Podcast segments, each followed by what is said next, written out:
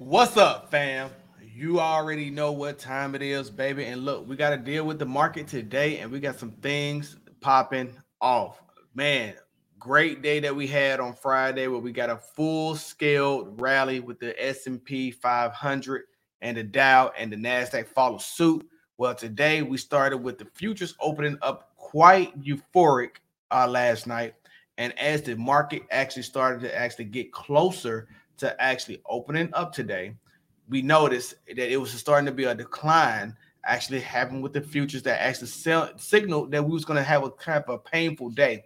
And quite honestly, we're probably going to see a little pain here for a couple more days um, as we have to get ready and locked and loaded for the FOMC meeting, right? So when you think about these plays that you're actually trying to get into in the market, you got to understand where your entries are at and you got to be charting your trends. You got to understand all these methodologies and all these moves that you need to make. And right now, let's look at some of the psychology of what's going on in the market. So we're going to go around, check out the indices, check out the VIX. Then we're going to look at some of the charts as well, and then as we get prepared for the closing bell. We are about 14 minutes away from being up and ready to go for that closing bell. So let's get started. Let's get jammed up. Let's get queued up, and let's go ahead and start with what the indices are looking like today. So you'll first see currently right now that we have the Dow Jones now recovering quite a bit. Um, now you'll see it's down to uh, 0.54 percent, over half a percent down today. You'll see the same for the S&P 500 that was close to being almost one percent down on the day. It's now recovered to about half a percent down as well. We'll see if it can actually hold this momentum that's actually holding right now. And then we'll see how the NASDAQ actually finishes. That actually was down by 1.10% earlier today and now it look like it may be trending back towards that full 1% decline on the day. Russell 2000, those value stocks, uh, the rest of the indices that we like to use, this thing is actually holding 0.89% down right now. And uh, Russell 2000 has been actually getting beat over the head as of late. And really and truly, this is led by GameStop and AMC. And we've seen a slight pullback on these for the last couple weeks here, where they're coming off not only being away off their highs, but actually starting to decline from the trading levels that they was actually looking at earlier too. So this is something to actually pay attention to for sure. And then you see the VIX still trading below that 20 price point that we like to see on the VIX. We want to see it lower than that, obviously, but right now the VIX is actually trading below 20. And I would not be surprised if we go above 20 again as we start to trend towards this FOMC meeting while we wait for to hear what uh, Fed Chair Jerome Powell has to say. Excuse me. Hope y'all said bless me out there. Um, I apologize for that. So um, thank you. And you'll see that we have going on here is what we got to get ready to look into what's going on with the rest of the watch list that we actually have. So let's go ahead and check that out. Um, bring that on over here. So give me one second. Let's bring up the watch list so we can get those up and see what we actually have out here in the market that actually is flashing red or green today. We're going to start with the green as well. Peloton. I talked about Peloton to my Discord fam yesterday about how Peloton is looking like it was primed to make a move. And we see that Peloton did make a 7% move today. Uh, Moderna up 5% as well. We got C3.ai up, up 4% right now. Uh, Pfizer up 4%. That move on Pfizer is a nice move as well. Lucid, we talked about this as well. And Rivian up 4%, 3 and 8 3.8% as well. Um, we got Cisco Systems up 3% pretty much. Then you got Donut up almost another 2.7% on the day. GameStop recovering up to 2%. Uh, we got some Rocket Labs at 1.8% right now. Uh, we're seeing a lot of lot of companies right now that's actually like hold trying to hold on. They go into this close. We'll see how that plays out. But let's look at the downside as well. Looking at the downside, we got AMC down 16%, down to $23 on the day. Looking at this this stock, man, this is crazy on this play. Um, we're seeing a lot of traction where this thing has now slipped uh, down past support, um, and now we're in a free fall. To me, this is this is kind of scary for the, those who are holding AMC, and I'm part of that group that's holding it. But you're going to have to see where we're going to now probably start retracing to actually consolidate and make new support. So we have not yet found that support just yet. And honestly, we don't know what we're going to probably find it at just yet. So we're going to be charting this out to kind of like see what we're getting on the move here for AMC. So this is something to stay tuned for. I'm gonna have to probably do an updated uh, thesis on this and actually come up with some updated price targets right now. Kind of like broke past this level right here that we could have used 2610 as support, and that broke as well. And now we're down here this 2246 where we got a bounce at right here. So we'll use this as a bounce for right now, and um, we'll see how that plays out here over time. So that's an interesting uh, look at what's going on with AMC. Uh, we'll come back to that here in a while. GameStop, same thing. Uh, now I got GameStop down 14%. What was I? Did I just see GameStop was up? Or maybe I just maybe that was maybe that was a glitch in the in the matrix there. Maybe it was. So now that's this is how GameStop's looking right now. So GameStop um is actually trending way below anything with support. If you go back over to the daily, you see this uh, move here on GameStop. It broke that support level here uh, which is interesting um, in itself. And we'll go over the trade view and check all these out here in a second. They're talking about Tesla and everything else over on CNBC. So let's check this out and listen to what they're talking about. As the index is grinded higher, we've seen unsettledness under the surface, and we start 2022 here in a bit of a vulnerable technical spot relative to how we started this year. I don't think that's fatal, but I think it's this recognition that the market is making this transition to a more mid cycle alignment.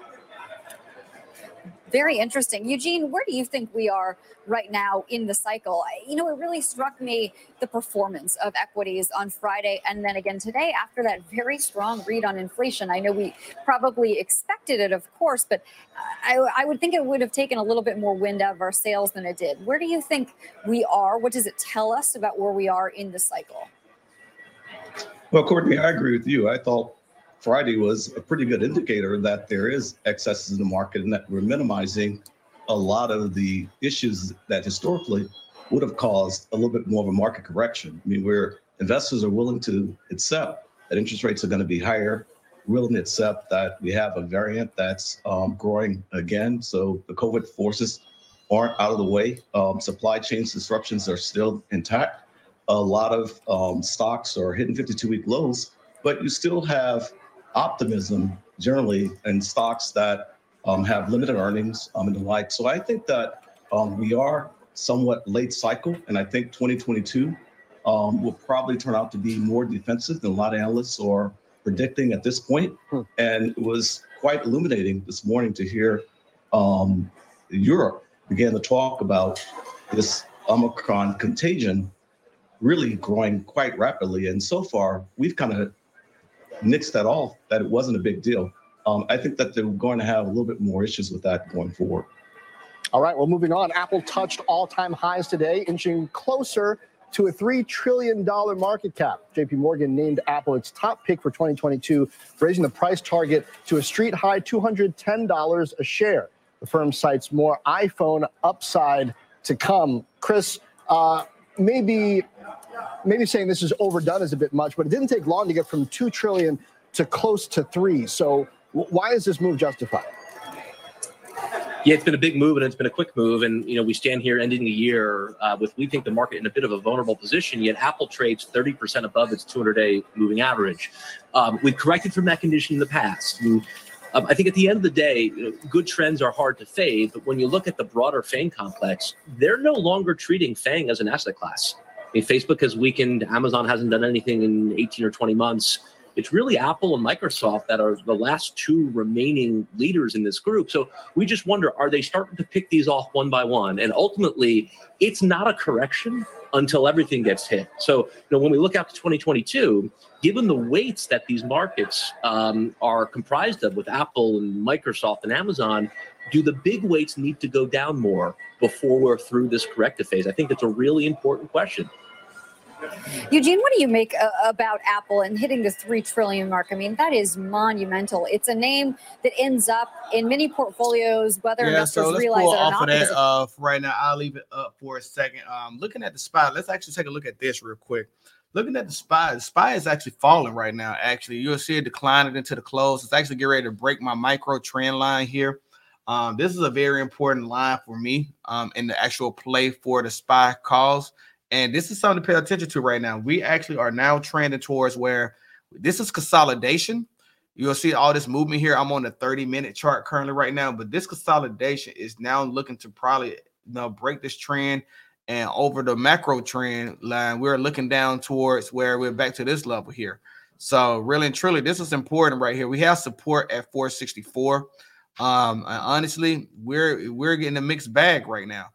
So the market is actually was down, like I said, to about 0.5 uh, earlier as I came on, and for this to accelerate almost a, a third of a percent up, that's something to pay attention to here. This is an interesting move that's going on in the S&P, and it's probably going to close more likely down below this trend. And when it closes below this trend, we're going to probably see a break. So uh, I start, I'll start preparing for a little bit more pain um, this week. Um, I still stick to the guns of actually seeing 475 this week, um, actually touching that high. But really and truly, this pop that we're not getting today is actually now starting to show is is is wagging its tail at us that this may become an instance where we got to worry about support levels a little bit more longer. Like you'll see that we've been bouncing up this 464 support since November. So this is something to watch right now. This is a very interesting move and interesting take. Uh, right now, they're actually talking about GameStop as well over there. So let's look and listening on that. It's down. It looks like more than 15% right now, hitting the lowest level since June. Some of that weakness did start on Friday after CEO Adam Aron and CFO Sean Goodman sold significant portions of their stock. And finally, Bed Bath and Beyond, another Reddit favorite. That one dropping more than six percent today, guys. All right, Kate. Thanks, Chris. Uh, I, am no chartist, right? But I was looking at GameStop, the one-year chart of that, and it seems like it kept bouncing off of around 140 after, say, uh, April. But today, unless something changes in the next couple of minutes, it's going to close below that. Is that significant? It absolutely is. And we just talked about this in a client note last week as one of our favorite shorts for 22. This stock is finally breaking. Remember, it peaked in January. It's been 11 months of lower high after lower high after lower high. That 140 level gave way um, over the last several days. I think under 140, there's a lot of empty space between the next big level. And the big difference between a GameStop today and a GameStop 12 months ago or 18 months ago is the short interest has come in so dramatically. So it's easier to get a borrow, it's easier to short, it's less expensive to do so. And I think it speaks to the broader meme liquidity complex. When you look at the meme stocks across the board, they weakened, but it's in step with what we've seen from the ARK stocks and the IPOs and the SPACs and Bitcoin here. All of these groups that you would traditionally look to as some signal on liquidity uh, have been rolling over for the better part of the last four, six, eight months. So I think there's a very important market signal there as well. Uh, you know, Eugene, as, as we're looking here in the market, I'll leave the closing action today, and we're right getting now, ready I'm to show you the chart for uh, We talked about inflation a little bit potentially being a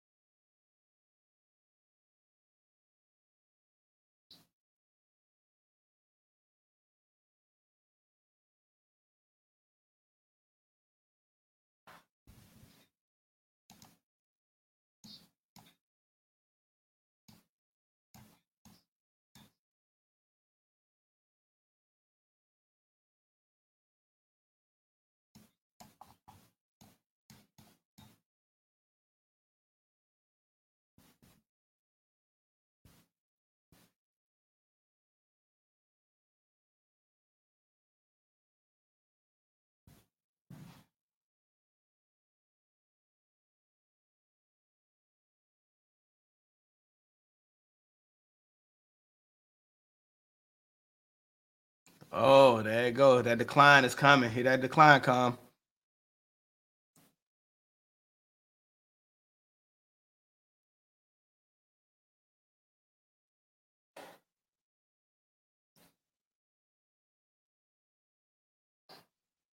There you go.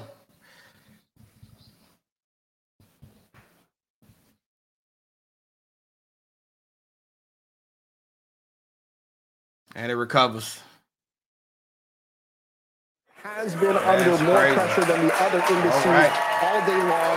It was at about nine tenths as we started the hour. Oh. Now it's down uh, about 1.4%, so fading considerably. Into the close.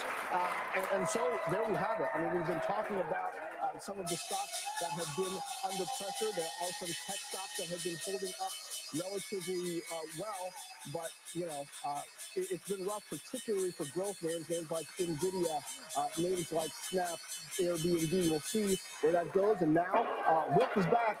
Wilf Frost, after Nicey. Thank you so much. Uh, welcome to the closing bell, everyone. I'm Wilfred Frost, along with Courtney Reagan, who's in for Sarah Eisen. Coming up, a top internet analyst is out with his best bets for next year, and you may be surprised to find out which stock is not in his list for the first time ever. Eugene Profit from Profit Investments and Chris Verrone from Strategas, a Baird company, are still with us as we closed at session lows for the S&P 500, session lows for the Nasdaq, just off session lows for the Dow, but nonetheless down the best part of a percent for both the S&P and the Dow, and down 1.4% uh, for the Nasdaq Composite. Uh, Chris, I'll come to you in this this late day sell-off, and when we pull up any of the intraday charts, the S&P is perhaps the most pronounced for this big big sell-off into the close there. Right. Yeah, and I think well, it just speaks right, to so how the character of this market seems to be changing here a little bit. And, you know, aside from any it. level, see what we actually have going on here. Obviously, we already seen that the S and P has now tumbled. We'll get into that in a second. But you will see here that the Dow Jones actually finishing at 0.88 down, 316 points lost on the day. Um, then you see the S&P 500 down 42 points on the day as well by 0.91% down. And then you see 217 points lost on the NASDAQ at 1.39. Folks, like here, and this is crazy because really and truly, the acceleration that we saw in the last 15 minutes of the market is interesting, right? Because this sell off is just not a sell off. This is a sell off that's actually anticipating harder pain in the market. And really, this is um something that maybe actually can be thwarted by what's actually going to be talked about when it comes to the uh, interest rate hike and actually what's going to happen with the tapering. But right now, Wall Street is actually kind of sending that signal, in my opinion, that they don't want to have no parts of that right now, and they want to just be sure that they um, have already set the tone for actually getting prices, uh, getting taking profit now, or at least shedding some of the dead weight. Do they they don't want to carry into these interest rate hikes um, that we're looking forward to, and maybe signaling that they believe that Jerome Powell is going to be a little bit more hawkish than actually expected in the first place. Like when you um actually look at these charts, like you'll see that the VIX right now is over 20. Now, to me, I always talk about this between 15 to 18 flat is where you want to see um the VIX indication that right now. To me, this is getting to a stage where a lot of people are worried about the volatility in the market. That means that some people believe that inflation is not just transitory, that it's here to stay.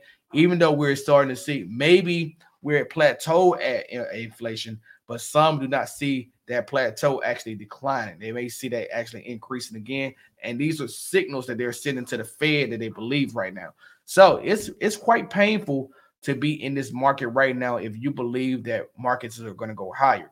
Now, overall, the overall trend of things, was uh, routinely and historically, um, the S&P 500 does tend to decline at the end of the month. Okay, so we're getting ready to head to that midpoint. This is the 13th. We're about two days away from the mid mid month, and that's at the same time as talking with the Fed. And then at the end of all this, we have quadruple witching on December 17th, where a lot of selling off could possibly happen as well. So maybe that sell off has already happened, but also at the same time, that sell off may not have cleared just yet. So pay attention um, to all of this as it develops over the week, right? I believe that the FOMC meeting is the last um, basic um, catalyst that we have before we start that next run. But let's go over and let's look at the S&P 500 today, okay? Let's look at that because I want to show you uh, how I'm updating this chart just right now because now that we have all the price action in play and we understand what's going on, okay, I want to just go ahead and look at this in a sense and kind of like try to explain it overall from my perspective at this point in time, especially for those in that SPY $500 calls for January 21st. Okay. So, what we first want to do is actually just look at what we actually have here. Okay. Um, I turned the EMAs on right now, but this basically is consolidation here. Um, that's not what I want to do. I want to just stretch it out. So let me put it back where it's at. So we want to stretch this out to cover that consolidation area that we've been looking at here, right? This is a realm of consolidation. And what you'll see here is that we actually have this realm expanded now because my overall thesis here is that basically, long as this white dotted line stays in play, we still can get to 490. Uh, but the ultimate line is the pink line where we actually want to see this get to 500. If it gets back to the top of this white line to the top, that means that we're going to aggressively making a move up to 500 faster than anticipated. So right now, the day that we, the way that we're closing on these last few candles, we are trending, staying on the micro approach of what I believe is the approach to get to 500. But now we need to have another positive day or a semi-flat day to stay on this line. We we don't want to see a break because we see a break, then we this basically this break here means that we may be signifying that we're going back to actually 490, 485, that range right there of time. But we want to see it stay on this trajectory or even higher, but don't gap too far away from it just yet because we want to get above this break where we wedge to 473 as an all-time high. And we get there, we make that move here and this move here signifies that okay, we are now lined up perfectly at the point where we actually see that this line can actually take us to the promised land. Okay, that's my belief. That's the way I charted this out. That's the way I'm looking at it now. Uh, you see actually here that you got the 20 day EMA. That SPY is actually about used as support um, routinely here. We had a fall down to actually the 50 here, and at 50 is actually where it broke support at, and then it made it way back down to its overall macro trend. But then obviously we actually getting lines um, down here on the EMAs where you come down. We're still ways away from the 200. We came close to it here. Um, we didn't come that close, but it's close enough. But that that 200 is sitting at 425 right now, right? 430. And then you'll see that the 100 here is sitting at 449 and we're still a ways away from that. But 463 is your 20. So long as we're still trending in the right direction and stay above this, we could possibly see a, a, pull, a pull down to 463 as we await the actual Fed meeting. Now, when you get down to these type of levels here at this 463, things of that nature, this may be an opportune time to, if you still believe in the $500 calls, to average down at that position at that point in time. Okay. So now let's go ahead and let's look over at basically the VIX. What I want to do is look at the VIX, and maybe what I'll do is I'll overlay it. What I, I'm gonna overlay SPY on top of the of the VIX. All right. So for those who are new here, the VIX is the volatility indicator that we use to actually watch and uh, track the kind of what's moving with the S and P 500. Um, they're talking about Disney over on um, on the closing bell. So let's listen into that for one second. Um, we think as we come out of the pandemic, the parks will begin to pick up again. They're already 30% higher in guest count. Um, and so this is a, a, pretty inexpensive way to play a recovering economy around the board uh, with the company that has uh, multiple streams of revenue. All right, Chris, how about you? What is your zone in pick? Where should we be focused? Yeah, I think there's some you know, former laggards in mega cap healthcare that are actually starting to act better. Pfizer would be an example. It's really been dead money okay, for the better part of the last 20 years. This, this one has just started this, okay? to work. It's so check this out here. Okay. Now, basically, remember, I always try to explain that the VIX is not a um not a one for one indicator of what actually is happening in the market, but it's actually a way of actually seeing how the S&P is actually tra- uh, tracking based on what's going on with the VIX. Okay. So, and basically, the VIX is the inverse of the SPY, in my opinion, and a lot of people's opinion. But a lot of people don't see it as a one for one. So it's an indicator. So it's an indicator for me to see how the market is trending. Okay. So basically, I want to just kind of show you like overlaying it. What this orange, what you're seeing here now, is the orange. Is basically the VIX is uh the SPY. The SPY is the uh, orange uh layover right here, right?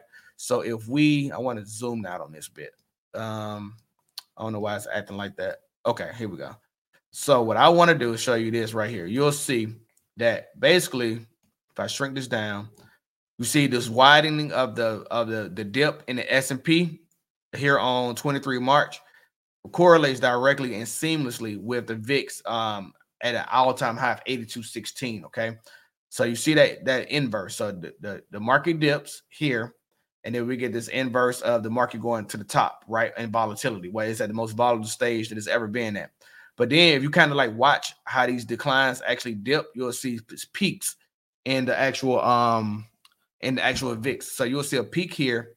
All right, you'll have a, a another peak here, and you'll have a decline down here. Okay, so then you'll see another peak where basically this decline actually comes in and correlates to that movement as well. Another peak, another decline. When it comes to the bottom, you start seeing making these runs that it's making, but then you get another peak here, another dip, right? So what I'm looking at now is that you'll see that this next move that's happened on the VIX, that we just talked about it coming down, you're signal you're seeing that signified by this move here, and now possibly get ready to set the stage for another move here. So typically, this line over 20 is what we started to see the market actually decline down, and it's the indicator of that market moving down. So, how do we actually continue to play all this movement in the market? Well, you can hedge your bet. You can actually go into actually using the uh, VIX as a way of hedging your bet there as well. Or you can actually do a, you know, basically VSX, VXX right here, right? Um, you'll see this is another way of actually playing this movement in the market too. So when the market goes down, this actually makes this run. When the market goes up, this is a it market it moves down as well. So you you're gonna have to have too much exposure to it, but you can use it as an overall uh, play for the short term futures in the VIX. Okay, so you can actually use this as a move to make money on as well in the option chain. So to me, that's where we're at right now. So let's look at some of the companies around that we've been talking about. Uh, we'll look at Ford here, see how Ford has been moving. Um, basically, off its approach. So we uh, doing a measure move off of Ford. You see that now it's reclined. It's, it, it pulled back from its all time high at this level right here, but it's still being using this 20 EMA as a as support. So it's been bouncing off this 20 EMA. We'll see if that continues here. If it retraces back to the 20, then make another bounce off of it to the top side, uh, to the upside trend. So we'll see how that plays out here. Uh, look, let's look at Peloton because Peloton made a move today, seven percent move, and essentially Peloton is trying to make his way back to this gap area here, right?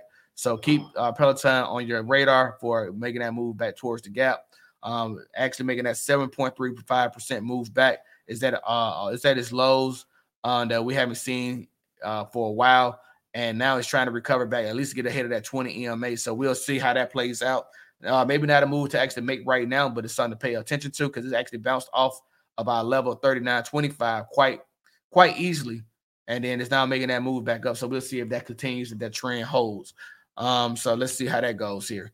And then let's talk about um, actually Rivian and Lucid. Those moves have uh, been moving as well. Uh, hold they got James Gorman on from Morgan Stanley. Let's listen in. Level of growth, which is atypical. Normally, one region is counterbalancing another. So, we have global synchronized economic growth. We have record low interest rates pretty much in every country in the world. And we have hmm. record fiscal stimulus in most countries in the world. Ordinarily, you don't need fiscal stimulus if you've got strong growth. Ordinarily, you don't have low interest rates if you've got strong growth. So we are heading to a rising interest rate environment.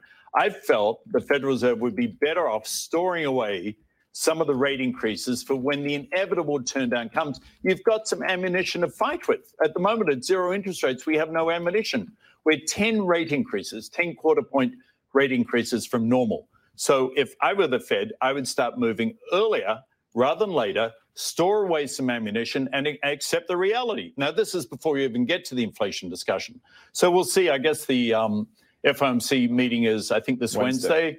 Uh, we'll see where they come out. I would be very surprised if there aren't more dots talking about rate increases next year. And if that does materialize, and, and you're right on that front, could it derail the economy, or, or you're still pretty confident that, that there's support for the economy overall? I don't think it derails the economy. I think this is what you, you need. You need you need balance in the economy. If there's too much liquidity, too many too many deals, too many transactions, too much growth happens under false pretenses because the money was too cheap. We need money to be normalized for st- stable economic growth. I don't think the economy is going to be derailed. I think the market may the market may have a setback for a little bit, but that's fine the Fed's job is not to worry about the market, it's to worry about the economy. Lots of spots on the Fed to, to be filled the White House saying today that they'll try and make announcements for Christmas. Do, do you worry that that regulatory pendulum will will come back and, and that banks will, will, will get uh, a, a, lot more of the tightening regulation over the next five years? There's a, a bit of a myth that somehow we've um, gone through a massive deregulation. I mean, I, I was there right at the beginning when our company became a bank holding company, when the first G-SIFIs were announced, when the first CCAR tests were put in place, and there was an increase in the level of regulation, level of capital the banks had to hold in this country dramatically from 2008 9 through to about 2016 17. There have been some modest changes. If it went from a scale of, I don't know, 40 to 100, we're probably back at, you know, 92, 90. Some modest adjustments to, for example, the way the Volcker rule mm-hmm. was being applied. Um, do I think the banks need more capital given where they're? Absolutely not. I mean, they're functioning very well. And if you reduce the bank's capital, you might hurt growth in the economy. So right now, I think it, are there going to be some more adjustments? I'm sure there will be over time under any new administration. But a fundamental redo of what's been done over a decade on a global basis through the Basel rules internationally and with the Fed, I would be absolutely surprised if that happens. Wow. Also, I thought some really interesting stuff on the E-Trade and Eaton Vance uh, acquisitions wow. and the thought process he went through in order to get to those on operating in China and back to work. Kind of an admission on back to work that perhaps he'd been a, a little too strong initially uh, on that. But uh, let's discuss as well the implications for the stock. And, and, Gerard Cassidy from RBC Capital Markets is is with us. And Jared, we heard there his take on so uh, the bank's that's capital. Interesting, right? They um, he made a mention of actually go ahead and uh, the Fed should actually taper um, bonds faster and increase interest rates sooner. Uh, right? That's really interesting take because really and truly what he's saying is that inflation. He, basically, he's signaling that inflation has came, it is here, and it's not going anywhere anytime soon. If the Fed continues to allow for this to go the direction that it's going, it's going to affect the overall markets way more um, than expected, and that's going to actually price out a lot of individuals out the economy. And that's a really interesting take um, because really and truly, I don't know how I feel about the interest rate move right now. Um, really and truly, what I think about the interest rate move is that we're in a moment in time where we are seeing um, things run hot, right? Um, whether that's from from a supply chain issue, uh, whether that's from a demand issue, or whether we are just saying that we, we did make things a lot more cheaper than expected um, based on how much tapering that we actually did and how long we kept the interest rate down below, at below zero at negative interest rates. That's all possible and plausible uh, to me. So I really don't know um, if I feel like interest rate hikes need to happen sooner, but I do expect for them to happen sooner. I do expect for them to happen they, I think the first one was called for June of 2022. Um, and I know a lot of people are believing that that may happen in May as well, but I'm not uh, inclined to believe that it won't happen before May as well as with either. I, I can see April or March actually happen. Um, but really and truly, there may is there a way where this actually plays out to where they don't move interest rates for say to October, right? That could be a possibility here too. I know we're always looking at it what's for what's for it most coming. Um, but the Fed doesn't necessarily have to be so aggressive either. It could be a, a wait and see approach. And I really I don't know how this is going to play out.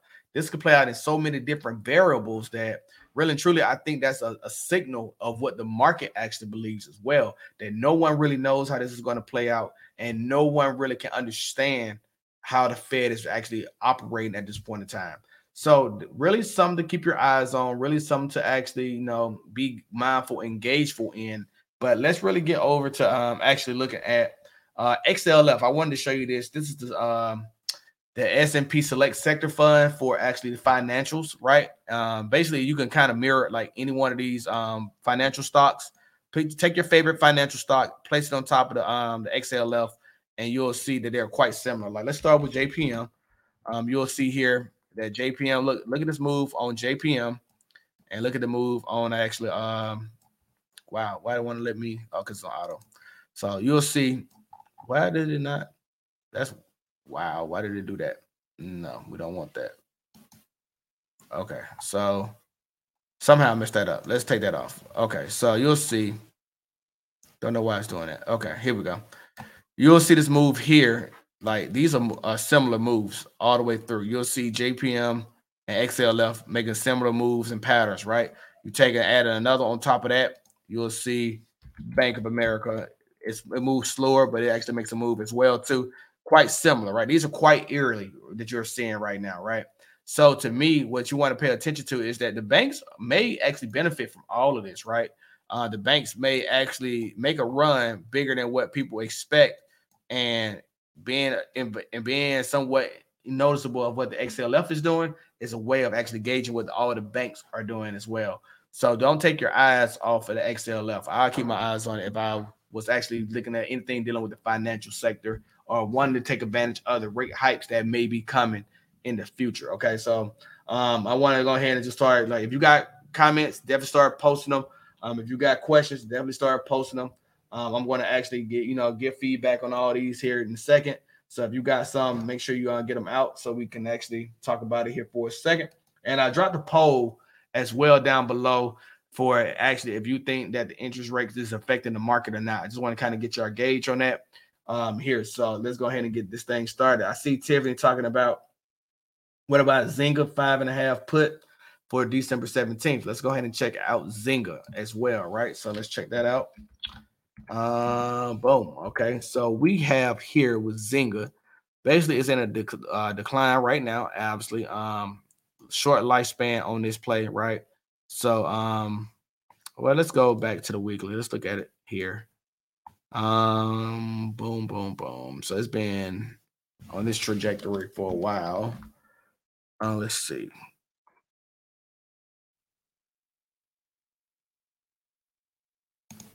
Okay, so let's look at that, and then we'll come over to let's move here. Now I tell you what, ever since I first started in the stock market, I've been paying attention to Zynga, and Zynga has really like never made major strides anywhere. That's kind of crazy to me. That Zynga has been kind of stagnant the whole time. So let's see what we got here. Mm. Got one, two,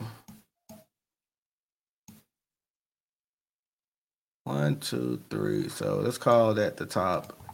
Um, and that's the touch points. One, two, three. There you got this downtrend. Um, and raise right now that support. So if you turn on EMAs, you'll see this below the 20-day EMA as well. 20-day EMA is at six, and it looked like it's going to continue this downtrend here. So to me, I would continue to watch this. So yeah, I, I like the five and a half put uh, for Zynga. I don't see an issue with that as well. Um, that's an interesting take there. Uh, like let's look at some of the other gaming stock uh, stocks, right? DraftKings. Let's look and see about this one, see how it's doing. Uh, we see here that it has two different parallels, right? So I need to choose one now that we actually have that. So let's take that off here. See what our downtrend look like. Maybe it's a bigger downtrend than we had before. So we had one here that peaked out at. And now it's actually, yeah, that's a trend, right? So let's start it there. Kind of like leave it. Boom. Okay. So looking at DraftKings, this is a play that's still going down. It's actually at support right now. It's bouncing off support. So we'll see if it actually holds there. Um, that's another play to watch. So go over to Penn Gaming. Um, Penn, go to Penn, you'll see.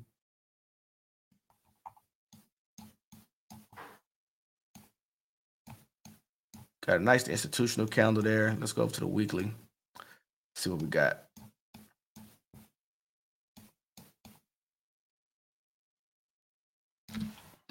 Mm, let's kind of get a sense for some of these gaming stocks together as we looked at Zynga already. So let's see what that looks like here. Uh, yeah. Overall move. Then you had this this move as well.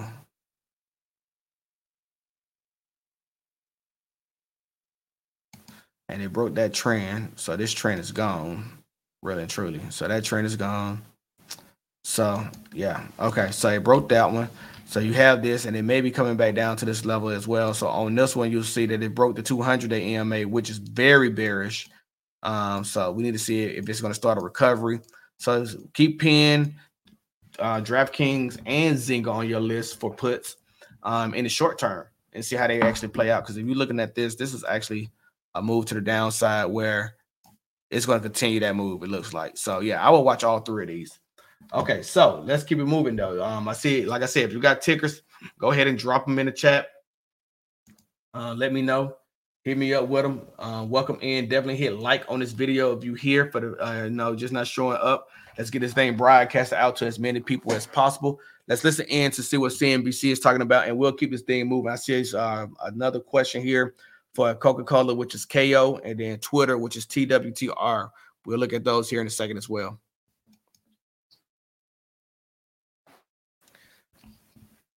Competitor Rivian rallied after winning a very prestigious award. Phil LeBeau has all the details. Hey, Phil.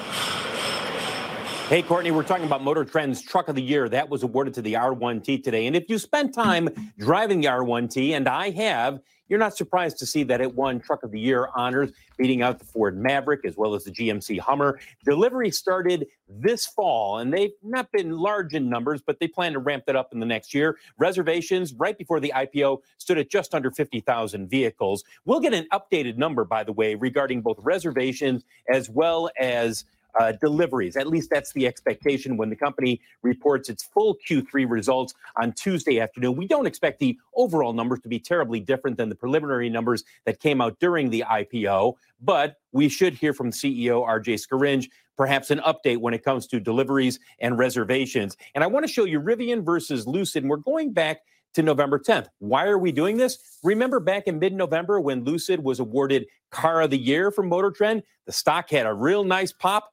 What happened after that? It started to pull back. So while this is a nice bounce today for Rivian, this is not one of those uh, designations that I think is going to have a lot of momentum over a long period of time in terms of the share price. Take a look at the other uh, companies in the EV market, if you will. We're talking about Tesla, GM, Ford, Fisker. Uh, a mixed day, really, uh, for all of these guys. They all ended up in the red, substantially in the red. Guys, when you look at the electric pickup truck market, it is going to really heat up in the next year. And I think when people drive an electric pickup truck, it will change their perception of driving a pickup truck. This particular magazine award, Phil, does it tend to, to then lead to sales a year or two later, or is it is it just a nice thing to have? No, it, it, it, can impact sales. It definitely will turn heads. And that's the value here. It will make people say, gee, I heard about the R1T. Wait a second. These guys say it's the truck of the year. All right, now I need to put it on my list to give serious consideration to. So it does have an impact. It'll get you two minutes on closing bell with Phil LeBeau, and that's something as well. Phil, thank Yeah, you. There you go. Our, our right, next let's guest is out this. with his Uh, top internet picks for next year, and one name that has been Oh. an annual fi- fixture on that list is missing for the first time ever. Find out what that Okay, stock well, is that's interesting to ahead, and which uh, stocks he likes. I keep my eyes posted on that. But let's check out this right here. Basically, just following up on his story with uh, CNBC. Yeah, Rivian R1T is the 2022 Motor Trend Truck of the Year. Um, this is um okay. So wait, wait one, give me one second. Okay, so now, now, now we're not gonna do this though. That's not one thing that we're going to do today. Okay. So let's go ahead and pull that. And one second, one second, fam. Give me one second. All right. So, boom. All right. So let's keep this thing moving. So you'll see here, um, yeah, Rivian's motor truck trend truck of the year, right? So I kind of want to see what they gave, why they gave it motor trend truck of the year a little bit, because maybe this can help you do some of your fundamental analysis. And really, truly, we have no earnings to really, really look at today. So let's read and see what they actually got here that makes it somewhat the oh the most remarkable truck we've a pickup truck we've ever driven. That's a bold statement coming out of the um out the gate. That's a really bold statement. Uh, let's see what they actually got here. So, and now it claimed even higher praise in 2022 motor truck of the trend. Ever since Tesla redefined, yeah, yeah, yeah.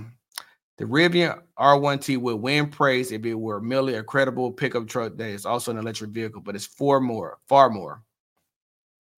No content to simply mount an electric motor or two under the hood of a box of a, tr- a traditional pickup. Rivian used the opportunity to re-examine what a modern pickup truck looks like. Um, okay. Uh, let's see. Inside Rivian's delicately balances the modern minimalist EV aesthetic uh, with the quality of material, its price demands, and the functional requirements of a true pickup truck. Although we disagree on principle with the abdication of nearly all essential functions to a touchscreen interface, we recognize it's a popular trend. Rivian executed it well. I mean, that is a nice cabin. Like, what do y'all think about that cabin? That's a nice cabin. That's a good look at it. I mean, I don't know. Like, I actually like this cabin a whole lot. Let's look at some more of this. Um, got a trailer brake controller into the screens and steering wheel buttons. It's particularly clever bit of new thinking that doesn't impede functionality. Likewise, for packaging a portable Bluetooth speaker and laden without sacrificing central interior cargo space for providing access to the in, in innovative gear tunnel via the cab.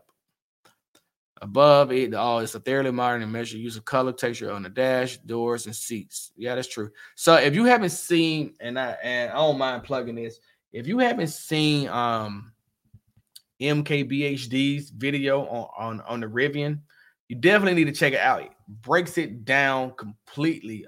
All like all the nuts and bolts of this thing, man, that he found on this is crazy, right? So if you haven't seen that video, you might want to check that out as well. If you kind of like really interested in the Rivian, um, I just want to see what they really think about. Um, okay, none of this would matter, of course, if it didn't have the range to get the job done. The 135 kilowatt battery uh, provides 314 miles of range, far more than enough for most road trips and off-road adventures. Its ability to charge at 190 kilowatts now um, the promised over the air upgrade to 300 kilowatt charging, and Rivian's ongoing effort to install chargers at trailheads, campsites, and parks mean range is no real concern. See, this is um, I, I don't mind what Motor Trend is actually doing. They're trying to you know state their case for actual um, a vehicle that they believe is truck of the year, which great, great on them, right? But this is kind of misleading. Okay. And I don't mean it misleading, like they're blatantly trying to, like, you know, falsify the information that they're giving. It's misleading in the fact that none of this is none of this is true right now. So when you actually say things like this in an article, it can lead investors or people who want to go buy this as a consumer to actually believe that this is something that Rivian is going to be able to pull off, right? And there's no evidence of that just yet, right? So when you hear Rivian's ongoing efforts to install chargers at trailheads, campsites, and parks mean range is no real concern. Basically, what I if I'm a consumer who is not, you know, if this is my first time researching anything about an EV, to me, I'm hearing that when I get actually buy this truck, I go to any campsite, there's a Rivian charging station there, right? So let's look and see um just how that may be, right? So and comment down below. Am I wrong? Am I actually um you know interpreting that incorrectly. You know, what are y'all thoughts on that? Um, okay, so here's the picks for uh the dude that was on uh, CNBC. Let's listen in. And I'll pull that up. Picks. It did not make the list for Truist. Here to explain is the analyst behind the call, Youssef Squali. So I guess we'll start there on the name that's not on the list. Why not Amazon this year? The stock, of course, is underperformed. Does it not mean that there's more room to run next year, in your opinion?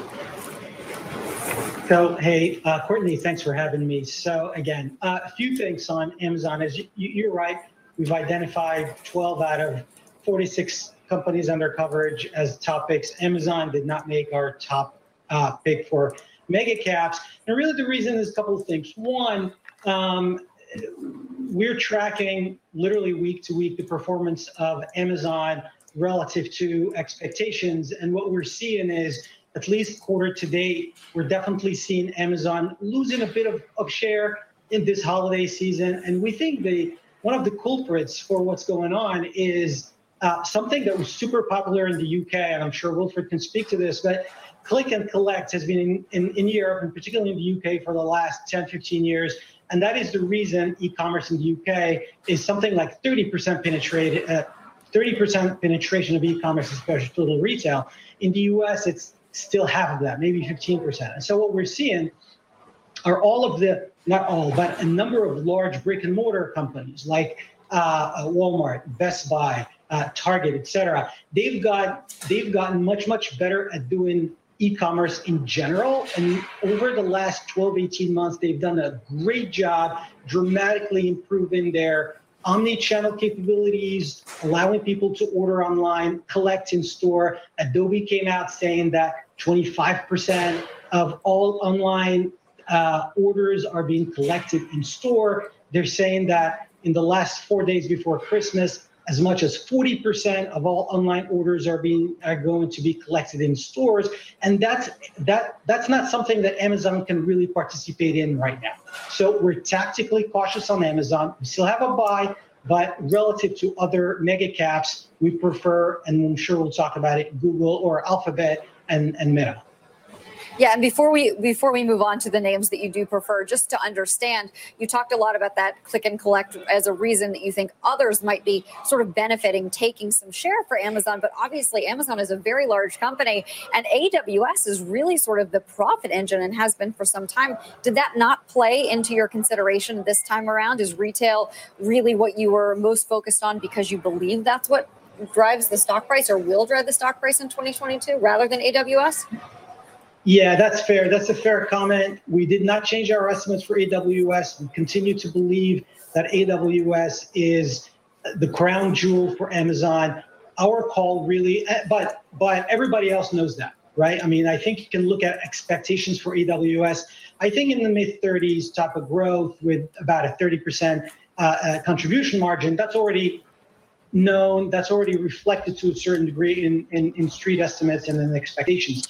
I think the difference is we're making here, or the, the nuance is marketplace, which has historically uh, grown at the uh, at, a, at a rate that's faster than the market, allowing Amazon to keep growing share. Uh, we see that stalling over certainly this quarter and over the next several quarters, exactly because of all the things we talked about earlier. Uh, anyway, you still have a buy and a $4,000 price target. Let, us fly through some of these next ones uh, quite quickly, Youssef, because I want to get some calls out there. What, what are the, the two names in mega cap that you like the most for next year? Yeah, so Alphabet being the first one, we think the stock has shown exceptional accelerating growth in the last 18 months. We think with everything that they're doing around machine learning, around AI, they're making the algorithm just smarter. Their click throughs are going up, their uh, uh, prices are going up. And in fact, if you look at the primary driver for uh, Google or Google growth, it, wasn't really volume, it was price, which tells you that uh, their ability to target um, is getting much, much better, and advertisers are willing to pay more and more for that. We think that's sustainable for the foreseeable future. The other is around Facebook, where we think Facebook should continue to actually grow in excess of growth in overall online advertising in 2022, even with the IDFA issues that, that have um, been a headwind to them last quarter and certainly in the first half of next year as well. And then uh, just a uh, last one I'd love to get you to talk through. Uh, DoorDash was trading close to, to 260. It's down at 155. Why is that a buy now? Well, it's a buy because a couple of reasons. One, one you mentioned it. I mean, the stock valuation came down pretty dramatically, while the fundamentals of the business really continue to improve. If you look growth, this is by far the fastest grower uh, within our mid cap category. Um, certainly this year and next year, we think they're going to grow probably close to 30% when it's all said and done. Our tracking of the weekly uh, uh, uh, orders shows that they're tracking nicely ahead of expectations quarter to date. And so we think that while the reopening will definitely be somewhat of a headwind to delivery, we think that you know the business is much stronger today than it was a year ago, and they just made the big acquisition in Europe which gives them that much more headroom uh, to grow and kind of work their magic in Europe the same way they worked it here in the US. So we like that as well. Youssef, thank you very much for joining us with those picks not Amazon, but some other good ones. Well, up next, ARK's director of research on whether Bitcoin okay, can bounce back out, in the new right? year I've been following waiting its for this to recent go sell-off. off. I Plus, think int- forget the Grinch, interestingly it's enough, Grinch bots Amazon that are threatening to steal uh, Christmas this year, or at least the presents. Amazon not We'll being a part of that later. list is kind of you know uh, uh, not not weird, not weird. And I'll show you the reason why it's not weird here in a second. One second. Let's do that first, and then I'm gonna show you something. We're gonna come back to the Rivian story right here in a second, okay? So look at this, right? What I want you to see is this is Amazon. I'm gonna turn all this craziness off, obviously. Um, and I want you to kind of see what I see when it comes to Amazon. Okay. Um, basically, let's go over to the daily, and I want to shrink this out here. So Amazon had a, a nice run back here in March, all the way to basically essentially July of 2020, right?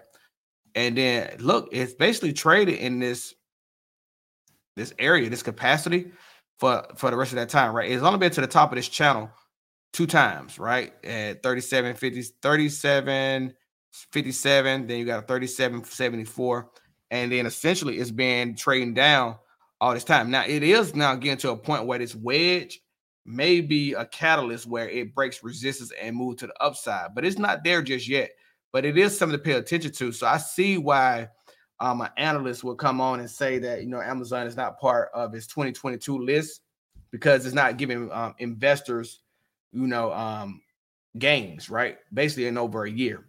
Um, so I can see that, and it may have stagnated off a little bit here, and uh, we'll see. I actually believe that you know price action shows that we'll we get to a point where Amazon is either gonna make a decision to go back down to 28.75 or it's gonna go higher. Um, so we'll see. Uh, keep your eyes on this though. This is a significant swing that actually goes in, in, in a lot of people favor to the downside, or in a lot of people favor to the upside. So either way, pay attention there. Now let's get over to um Rivian. All right. So remember, we was looking at Rivian here. We was talking about this this supercharger network. Okay, and I think this is misleading. I think when you say Rivian's ongoing efforts to install chargers at trailheads, campsites, and parks mean range is no real concern. Okay. I think that's misleading because I don't believe that the network is built out like that. One, there's not enough vehicles for the network. But suppose supposedly this network had is more charging stations in place than the vehicles that's out, right? So to me, I think this is misleading. And if I'm an investor, I would be like, um, uh, or I, will come back to that um, on the Amazon. I'll come back to that. Remind, I'm, I see it in the comments. I'll get to it. So give me one second. But let me finish this thought.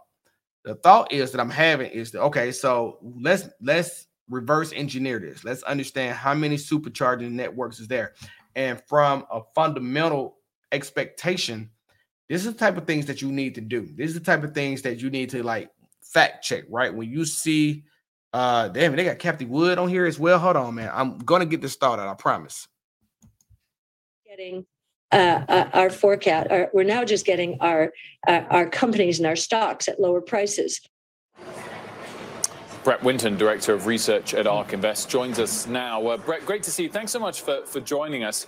I, I, first of all, just big picture, wanted to address the kind of gist of, uh, of what Cathie was saying in, in that soundbite and, and I totally get that point. But but I guess the problem with it is back in February when things were 40% higher, there wasn't a different gist coming from from from Cathie to say yes, things are richly valued. So it's almost as if you guys always come out and say, look, we we're picking the innovators and the disruptors, and price never matters at all. Uh, that's absolutely not the case. I think you have to go back and look at the look at the tape, probably your own tape. Uh, back in February, Cathie was saying that you know keep some powder dry, uh, and now we're saying innovation is on sale. Uh, I think you can, um, when you're in the equity markets, this is an asset class where you have to focus on the medium-term time horizon. If you're putting money into equities, it should not be money that you're trying to extract out in three or six months. And so that's why we do our valuation work over five years and why we stay focused on process, stay focused on valuing the innovations that we're investing in, uh, and and you know today see um, super meaningful appreciation opportunities in the intangible assets that we're um, purchasing on behalf of our clients. Uh, so I, I, think that the, you, you can you can you if you believe that kind of like this innovation stuff is is a fiction, if you believe that um, you know, AI co- training costs declining at twice Moore's law is not something that's going to meaningfully impact the world over the next five years, then absolutely you could believe that the assets are mispriced on the basis of that expectation. But our belief is this is a unique time in technological economic history, and that um, focusing directly on innovation and exposing yourself meaningfully to innovation is important to um, you know realize the appreciation events that are to come in the innovation space. Totally get that, Brett, and, and uh, particularly the point about the scale of disruption that co- could come and, and having a, a five year or, or long term uh, time horizon.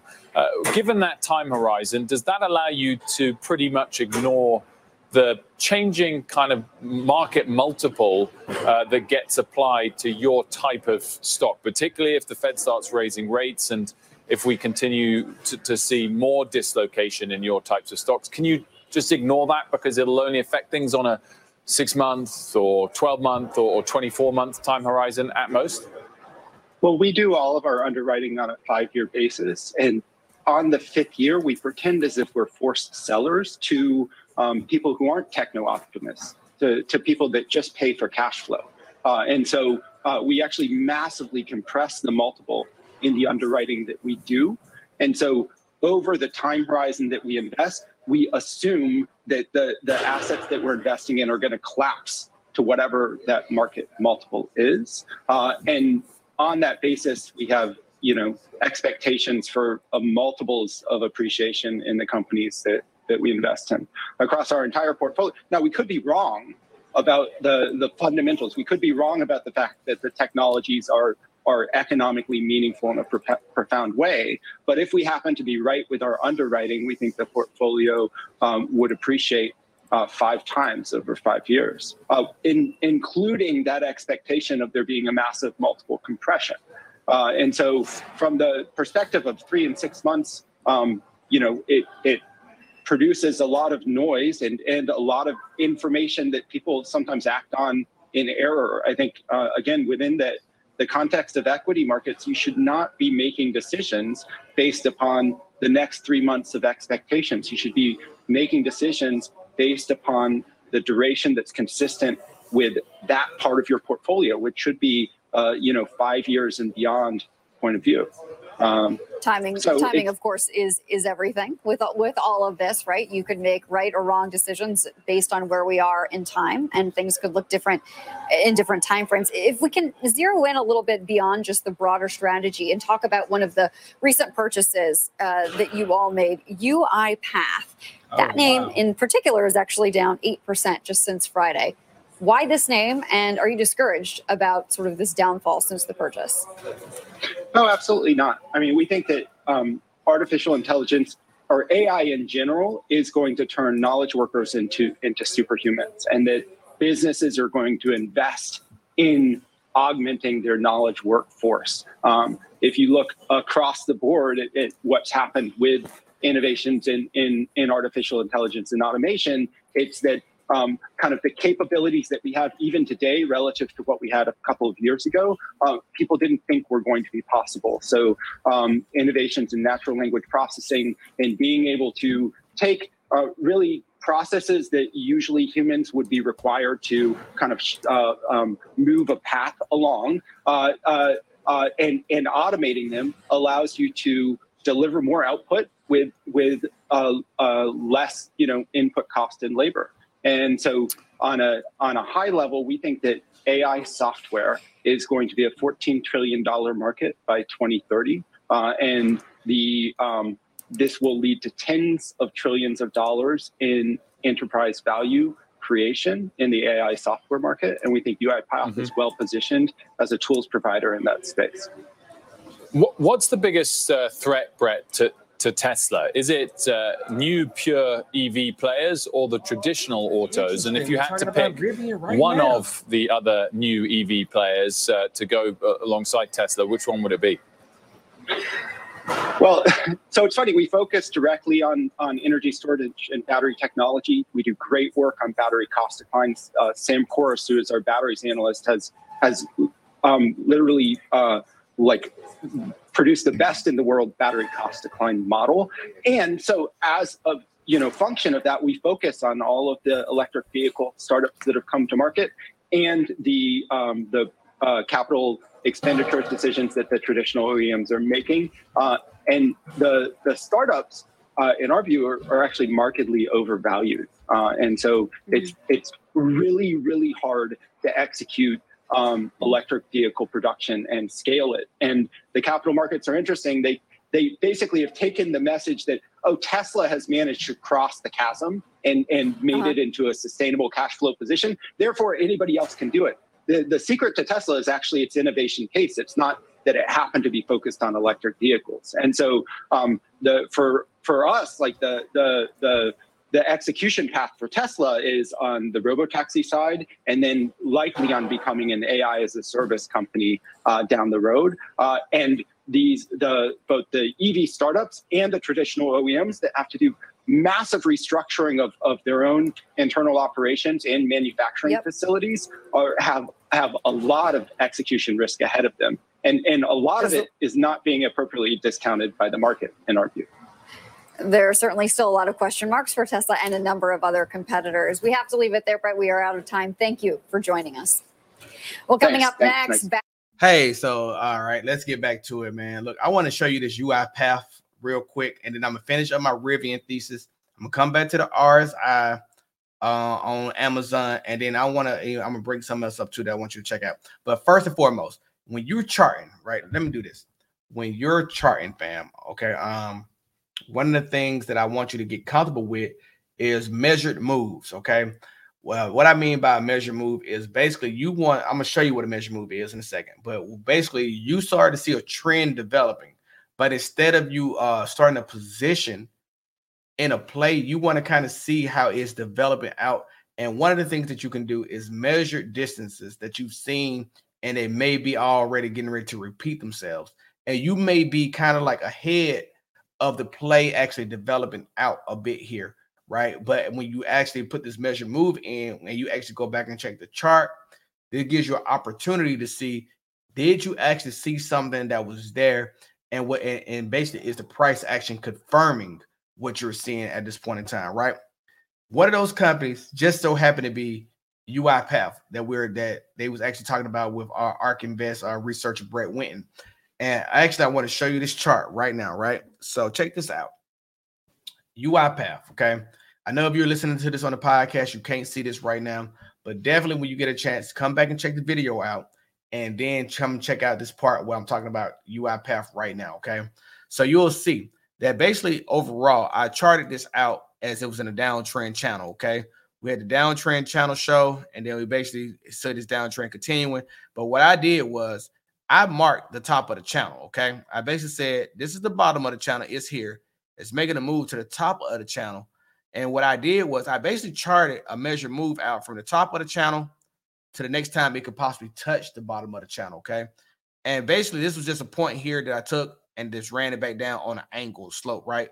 Kind of what you're seeing is that you'll see a move here, move, and it's being kind of bouncing, but then it kind of made this move where I thought, okay, if it gets to the top of this channel, What's the ab- absolute move that it can make? And this is the absolute move that it made, right? You'll see that on this channel play here, you'll see that it's actually basically following this trend. So basically, I could have took a put from the top, basically to the bottom here, right? And we could be up on this play, but really and truly, you're learning a chart. I'm learning this chart. So instead of actually going in directly into the play on path, which is UI path, the stock symbol is P A T H you can look at this when you go in. You can see a channel where basically it's going into a downtrend, and at that meeting point of that downtrend, I see an opportunity that could take place here. And basically, you'll see it wedged here, and it came down to this level here, and it may actually continue this downward trend. And if it continues this downward trend, we'll get another bounce off the channel, and you can play it back to the upside. So this is a play to watch that I actually just charted out. You know, doing my really my my technicals that I like to do and then actually coming back now and checking this chart, you can see that that play is actually playing out the way it is. So always, always, when you don't have you have uncertainty in a play that you're considering, do a measure move, understand that measure move, check up on that measure move, and see if you can use this to your advantage going forward. That you may see something before other people actually see the development of that play. Okay.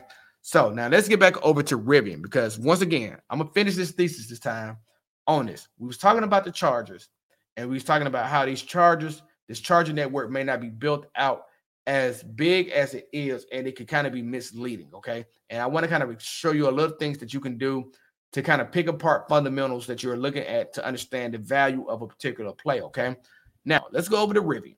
Let's go over to the website. This is Rivian's website. Okay, this is their homepage talking about the Rivian Adventure Network. Okay, basically their name for their supercharger network. You see, it says built for you 3,500 DC fast chargers at approximately 600 sites through 2023. Now, this is still 2021 in my book, okay? And we're getting ready to head into 2022. So these 600 sites are not yet developed in 2023, according to what I'm reading, okay? So you can scroll down here. They'll give you a fancy little picture of what their charging station looks like, okay? And basically, it tells you yeah, all the things that you can do exclusively for Rivian users up to 140 miles in range by 20, in 20 minutes. Automatic charging, just pull up and plug in. In vehicle nav automatically plans charging. Okay.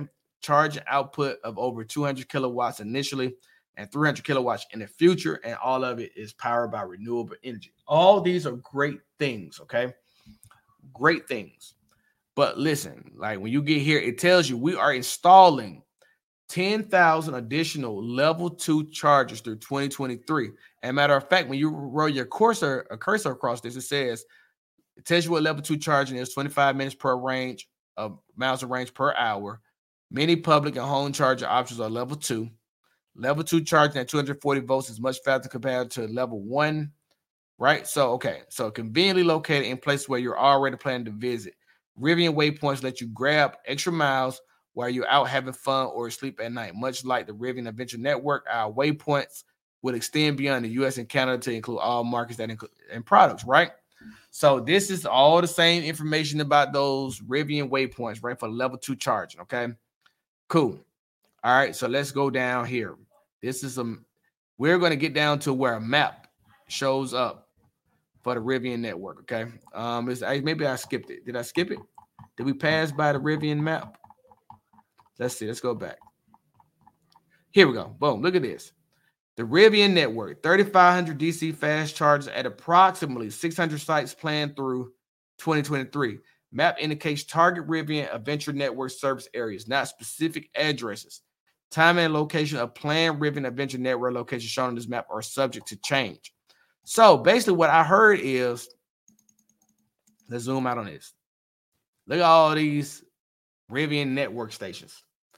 What I just read here is that all these are not where they say they are. Okay. So, right here, and fundamentally, which charger network is it? Right. So, you know, my head thought goes translates to okay, let's find a Rivian charger. Okay. So, let's go over to Google Maps and I'm on Google Maps. I type in Rivian. Like I'm not even looking just for anything Rivian related in my area, or anything of that sort, right? We're looking for anything Rivian related in the area, and all you get is businesses, right? It's not anything of the sort where you see a Rivian charger anywhere, right?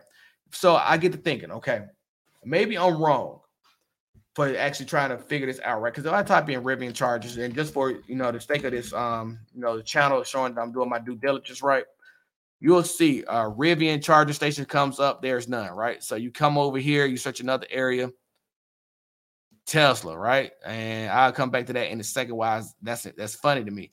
So you'll see some more here. You keep on scrolling across, and no Rivian charging network. Okay. Interesting enough, you should be able to Google search the nearest charging station near you, right?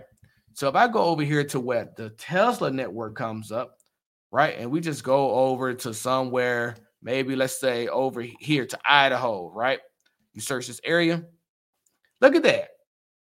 Tesla charger network shows up. So why would it be that Rivian's charging network doesn't show up, but but I type in Teslas, they they does okay. Or let's and I know that could have just been coincidental, right? So let's go down to like New Mexico. Let's search that area. Wow, once again, more charger network shows up. So this is Tesla.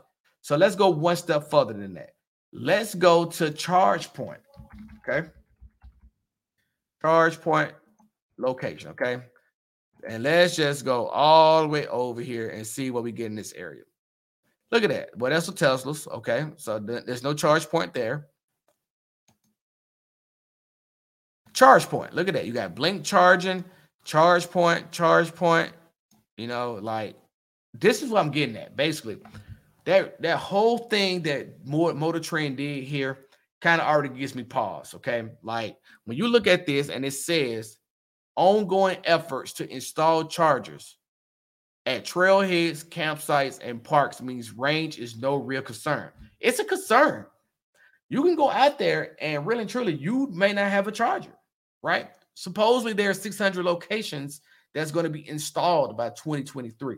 So this is the kind of things that I think that you need to be kind of paying attention to when you're doing your fundamental analysis. So really and truly, I like this article. I'm going to look at this article more in depth here so we can kind of see what is factual, what could actually be possible, and then what is really not. Okay. So this is something to pay attention to for later on. I'm going to break this down in not more detail. So now, one of the things I wanted you to do is actually, if you're not following me over on Twitter, that's the first thing that you need to do. Okay.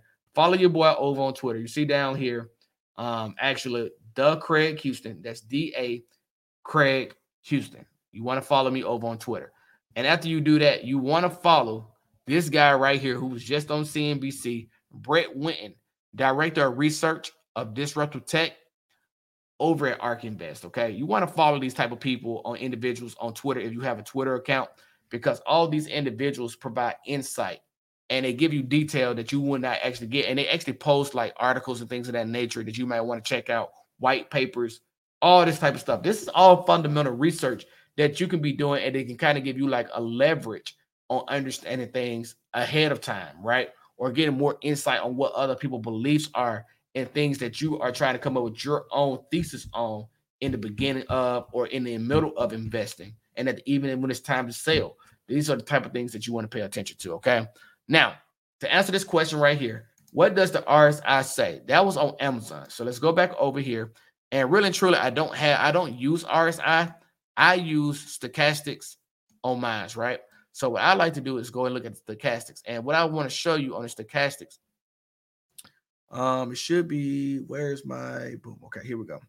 So on the stochastics, what I like to do is kind of show where the level is. Okay, so we'll go out to the weekly, kind of like try to get a measured move here and it's going to be kind of difficult here. So give me one sec. Let's span this out just a bit. Okay, here we go. Now we're down to where range makes sense. Okay, so I like to do is in the stochastics to see how far the stochastics actually comes down to the bottom, right before it curves back down, and we're getting another curvature opportunity here, right? But look at Amazon always crossing over here, right? So on on the stochastics RSI, what I do is I watch to see if the move is continues going down. And right now it's pointing down. So that tells me that price is going to continue to come down right now on the daily chart. Okay. So for me, when I use stochastics, I use it on the daily or I use it on the weekly on a higher time frame. So I get real price action and I can tell where price is moving to and how far it can actually come in range. Okay. So and, and a lot of people can actually mark off where it gets flat at, and that tells you that it actually consolidates at those levels as well too. But right now we're in a downward trend on Amazon at this point in time at price. Okay, so if you actually pull this back out, you'll see it's relative. It shows you that price is moving in a direction. So when you see flats, this is a consolidation area, right?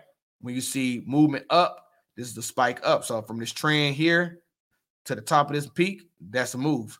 So all that is things that you can see when it comes to stochastics at that point in time. Okay. So that's how I use stochastics. I don't use RSI. That's more of, of a way I like to trade. AWS is the tech side of Amazon, and I agree to that. I think AWS is the most important thing that Amazon has. Yeah, they delivery service and things of that nature works great. Two day shipping, outstanding. Sometimes you can get stuff in the next day. On next day delivery, even better. But AWS is the heartbeat of Amazon, and it needs time. And people underestimate AWS, in my opinion, and don't value it like they should. So to me, I understand where people get the logic from. The Amazon may be stagnating right now, but a bigger run could be inside of Amazon coming later here. So that's why I say keep this on your radar. Understand the play when it comes to Amazon because you can actually see this move come up a lot better. So if you don't have AMZN on your um, ticker watch list, please make sure that you add it tonight after this video. Okay. So let's keep it moving. We got some more tickers to actually get through here, right? Uh, KO, that was another one that we needed to talk about. I got KO, I got Twitter, and I see Apple down here at the bottom. So if there's any more tickers, this is your chance to put them into the chat right now. and go ahead and do that before I finish these three up because I want to get through those. And definitely, if you're putting tickers in the chat, definitely make sure you're hitting that like button as well too, because obviously I want to broadcast this to many people as possible, so we can keep this thing moving in an upward trajectory. Okay, so let's look at Coca-Cola first. Okay, which is stock symbol KO. So um, we'll pull that down here so you can have a clean look at this. And I've been watching Coca-Cola, and you see the move here.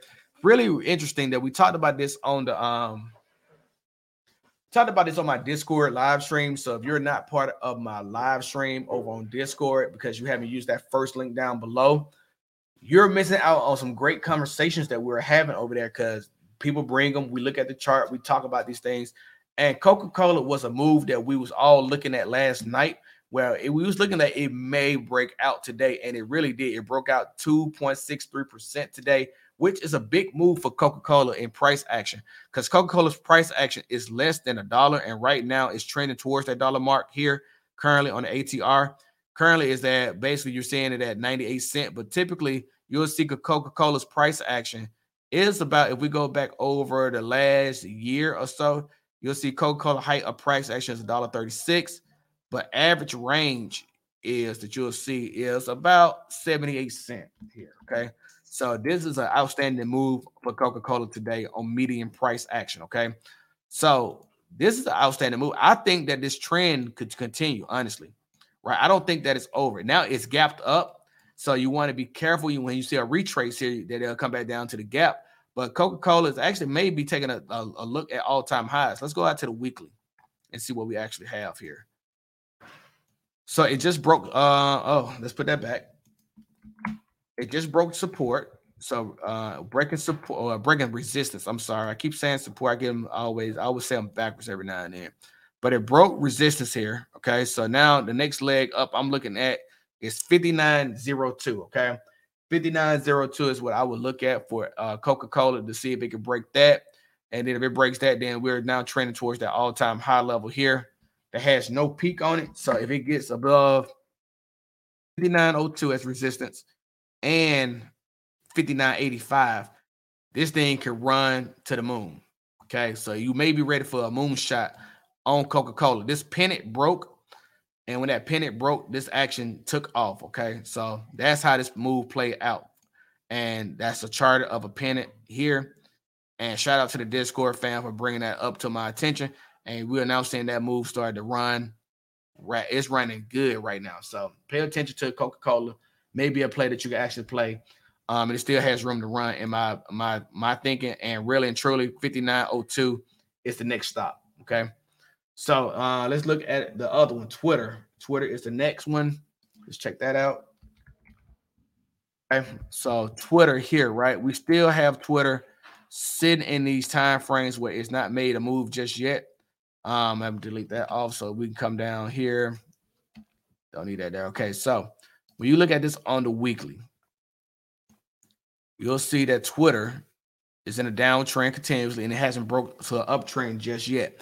So since it has not yet broke to the uptrend, I would still be watching this for a put, but I would not be in a put long because right now you have a support coming down here to what is that? That is 42.28. Uh, watch to see if it comes down to support and see if it bounces or holds support. If it breaks, obviously you'll let it continue to run down. But if it don't, it may break trend and come back to the upside. So one of the things, this is on the weekly. So it was an ugly cup and handle that was trying to form and tried to break out, but it didn't. That failed. So if you come over to the daily, you'll see here on TWTR that I think that a swing is actually getting ready to happen to the upside. So that's why I say be careful on this one. I think there's a lot of um, signals showing that the reversal may be in on on Twitter and to the upside. So just watch it.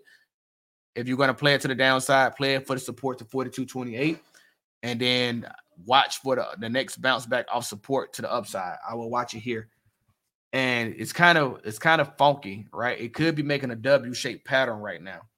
Um, but it's a little weird. It's a little, you know, guesstimatory here, right? So I don't like this move just that much here. So, but it could be a W-shaped pattern actually forming. And if it is, this could be your midpoint. And if that's your midpoint, then you kind of want to you know, outline your midpoint here. Sorry. Uh, oh, bring that down. So you can have a midpoint here. And for those who are are charting alongside me, you'll see that basically you want to run that next part of that W down to the W to a double bottom, right? This is a double bottom. And then if it actually runs up from that double bottom, it's going to come back to the peak. And the peak is here. So really and truly, you want to see you. I want to enter a play on this to the upside until it crosses this midpoint line here. If that was going to happen, okay. So this is how a W pattern would look. So, and if you want to get slick, you can do some things like this. You can actually um, come down here and you can change this to a dash. So you know this is a line that you're waiting to see action on. So that way you know you haven't seen this price action just yet, and that's what you're looking for. Or you can leave it solid, whichever one, however you want to play it out. That's the way that you can actually make this move with um, Twitter. So pay attention to that. And I think Twitter's got more room to come down to this double bottom. So it may even come down to about 40, 35 at that level. But 42, 28 is a support. So I will watch for the support area and see if it reverses off the support back to the upside for a run back to 52, 72. Just something to watch. And this could all be wrong, but I feel like this W pattern is actually shaping up to be a W pattern. So just watch it a bit here and see what it plays out to. But a reversal is definitely indicated as coming. So I will watch it for a little bit longer, okay? Um, or play it to the downside, like I said. So then let's keep this thing going. Um, Apple is next, right? Uh, what do I think about a weekly for 1223? Okay, so let's look at Apple, that stock symbol AAPL. Okay, and it's for 180 call on December 23rd. So, really and truly, I don't know what to think of Apple. Um, I like Apple. Um, I've been running Apple back since these um we got into these price action ranges here, right? And I think that it could go further. But the problem is that we are dealing with other things outside of the regular market. Okay. Even though Apple ran to 182 today, which it ran to 182. So if you had a 1223 call, you should have probably sold. Um, but the main overall thing that I think about when it comes to Apple is that Apple is not sub it, it's been not participating in the downtrend for a lot. So today, for it to participate like it did, only being down two percent, it pretty much brought the whole indice down itself, right? So along with Tesla, with Apple, with Microsoft, these all these companies, they brought the indice down a lot today. But this is because the market is taking cash at this point in time, and really and truly, a lot of people probably took cash out of Apple at this all-time high that it was at today. So, um, do I think that it can get there by next week? I think it's very plausible. Um, but to me, with Apple, I would need more time, right? Because Remember, Apple lays dormant. So what you're seeing right now, this two fifty two dollar and fifty cent run average price is um is not common, right? Apple lay dormant for a while. When I say lay dormant, look at this price action that it had here. Like if you go back over to the daily and you look at this in this range, look, it consolidated from 13 July all the way to breaking out of this box on 30 August. Okay.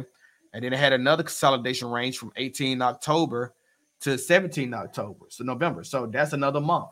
So it goes on these runs where it either declines or increases. And when it declines or increases, it makes a bullish run. And this bullish run may be um maybe get ready to teeter off, right? So that run in between from 30 August to this breakout down here uh, was 18 October. So this is a two month lagger at this point in time before it made this next run. So theoretically, this run started on 18 November, and we're approaching that first month window where this run may stop. So, which is within your range of your call. So, be careful.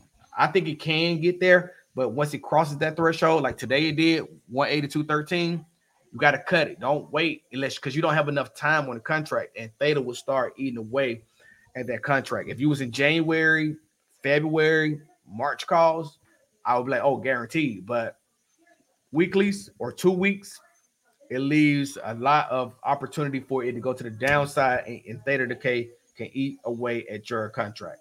I think that it could retest it again tomorrow because a lot of people want to see this thing get to three trillion, and now that is a target on his back to get it to three trillion. but be careful. Okay, it could bite you in the butt and go to the downside. Okay, NIO. Okay, so NIO, I put in, Discord this morning. I don't mess with none of these Chinese stocks right now, man. The market is not appreciating Chinese stocks right now, and to me, play it to the downside. Honestly, truly, uh, one of the things that I would say, play downside positions on this. Like NIO, it had a run to 34.67 today, but then it went to the downside. So when it went to the downside, to me, it may be shaping up for a W play though, right? And I'm I'm looking at these W plays, but these W plays may not be um play out like I want them to, but it's always good to track the ranges of these W plays. So check this out. When you look at this, um, you will see that you have basically you got to come down here, and this is a more cleaner W play, right? So you'll see versus that last one. So this is a hard line. So let's make that what it is. Um, and then you'll see here that we got another trend to the top here, right? And then this should be the play to the bottom again. And then the next one should be to the upside right here. Um, See, this come out here. This should be the next W play if it plays out, right? But like I said, midpoint. Is the promise the, what you're looking for. So you don't really worry about this play to the upside till it crosses this midpoint range. If it don't cross the midpoint, then this W point is null and void at that point, right? But a double bottom could be in. It could be a, run, a downside to 29.62. 29.62 could be the bottom, and then it can make a run back up to 38.66 over time. Like this not gonna be something that's gonna happen as fast as it's charted out. You may have to widen the path, things of that nature, but you leave it the same until you see how the distances actually start to change from each other. So just something to pay attention to. It could be something there, it could be a setup, or it could not be a setup. But it's it's obviously something that we'll pay attention to.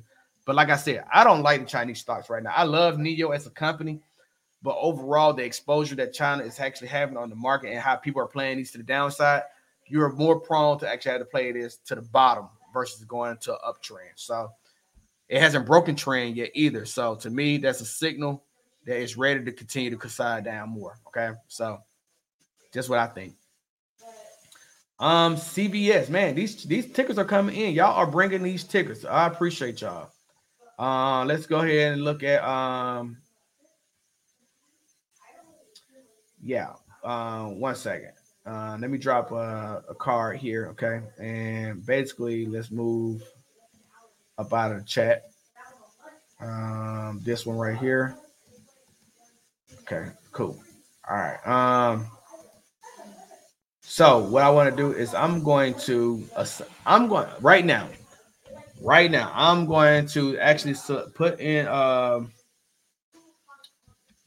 right now somebody on here is just about to get something from me right now so i'm going to add a moderator right now onto this chat okay and basically i just need for you to kind of like keep the the craziness out of the chat right so i'm gonna add two moderators right now if you don't like being a moderator definitely hit me up and let me know that you don't want to be but i think i got some consistency here to add two moderators right now and i'm to do that now okay and if you get hit with this if you don't want it definitely let let your boy know and I'll remove you as a moderator. But definitely, I just need some people to kind of like keep the craziness out of this chat, so I don't have to worry about it. All right. So, um, CVS. Okay, so I can keep my focus on things that's going on here. So uh, y'all have moderator control to keep this this craziness out of, out of hand sometimes, right? I get a lot of get a lot of spam here, and I don't want to keep spam out. And this is why I will go to a, a members only chat if needed um, to keep that that craziness down. So let's go to CVS. Um, okay, so looking at CVS, you'll see here. Um, I haven't charted this one, so this is gonna be a, this is gonna be a, a live charting on this one, right? So, um, y'all got questions about my charting? Definitely let me know. Um, I'm gonna chart this out real quick. Let's see what we got. Start with our overall uh, trend, which look like it starts back here. And boom, okay. So we had some broken down trend there but definitely it's breaking away from that trend. And then we'll go over to the daily.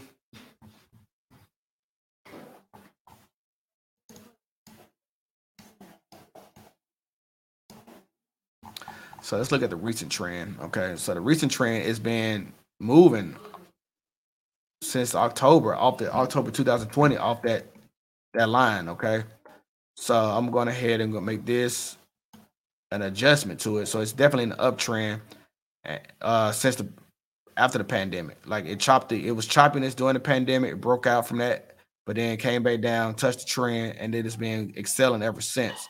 So we've only had one touch, two touches on this trend line. Okay, that's up here. So this move looks great. Honestly, I like it. It's got hidden divergence. It's coming to the top of the reversal cloud. So right now, if I'm watching CVS, I'll pay attention to 102.21 as a level to see if it actually gets to. And if it gets to that level and it actually maintains above that, it could break out even further. But I would watch it to 102.21 at this breakout. I like it. I definitely like it. So yeah, CVS is something to watch. Um, support. If you was looking for support on this, obviously you got choppiness here on this support. So I will watch it here. 9204. I would use that as support. Um, and then yeah, that's a breakout from the choppiness. It broke down there. And then other level below that choppiness is 8887. So I will watch that level. Good. That's a good one. I like it. DocuSign, man. DocuSign is playing. DocuSign is playing with my emotions, yo. It is definitely um trying. I was trying to figure out if this is an actual a W, honestly. I'm starting to believe that it is. Look, it's like coming back down. It may be making a double bottom here. So tomorrow we may get a double bottom touch here. Let's go down to the one hour on DocuSign. Let's look and see. Uh, let's see if I'm right. Uh, we may be getting set up for that double bottom. Um, yeah. Right now, it needs to come back down to this level for a double bottom here. Like if I circle here, you want to see it there.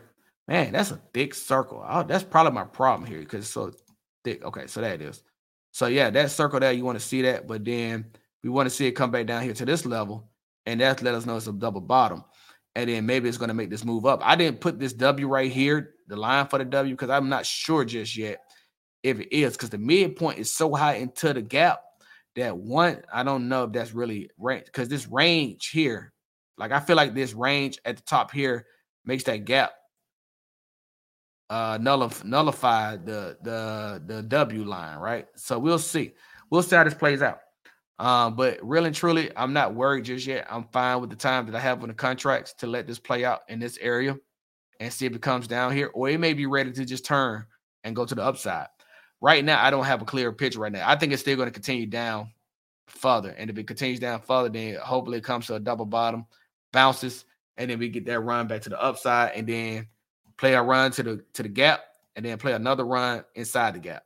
That would be my play. So right now, I will continue to watch it to the downside. Right now. Um, I do think that Apple could test all-time highs again, and we'll see. Um, Tiffany, you thank you are welcome for your Apple call.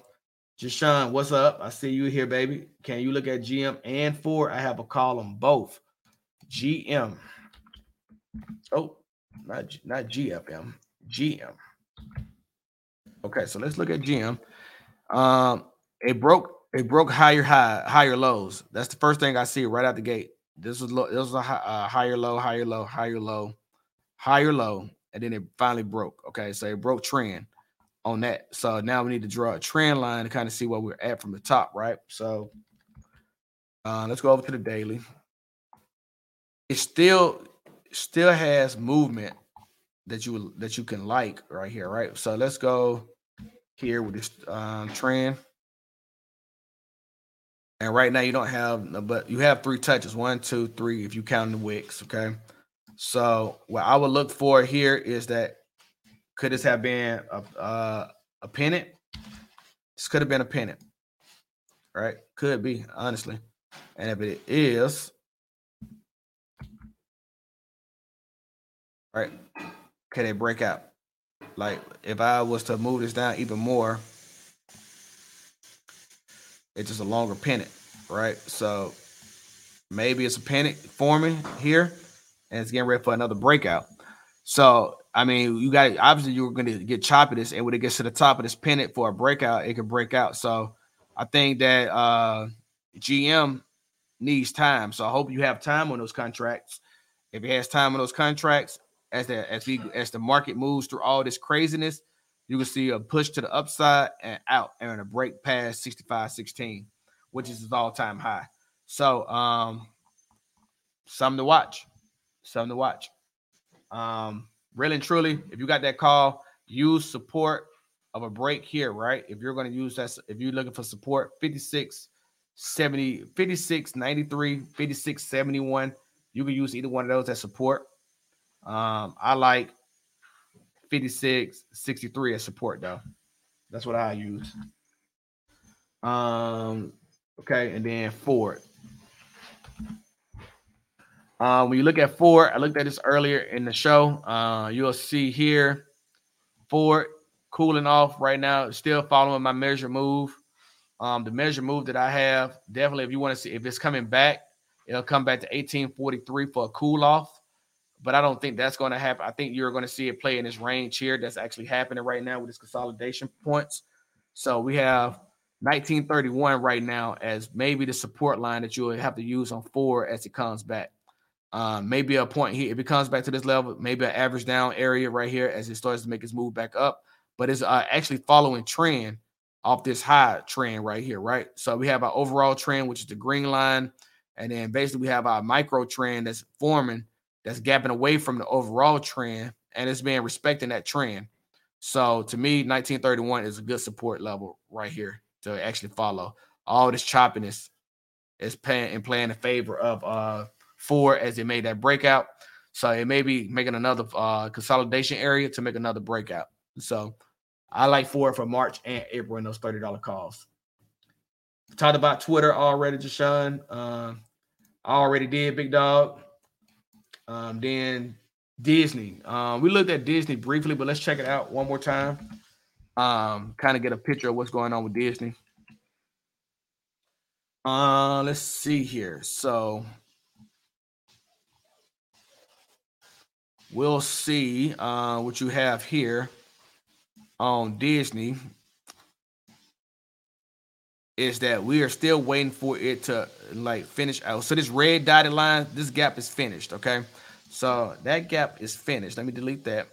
But what we're looking for is to see Disney break this midpoint right here, right?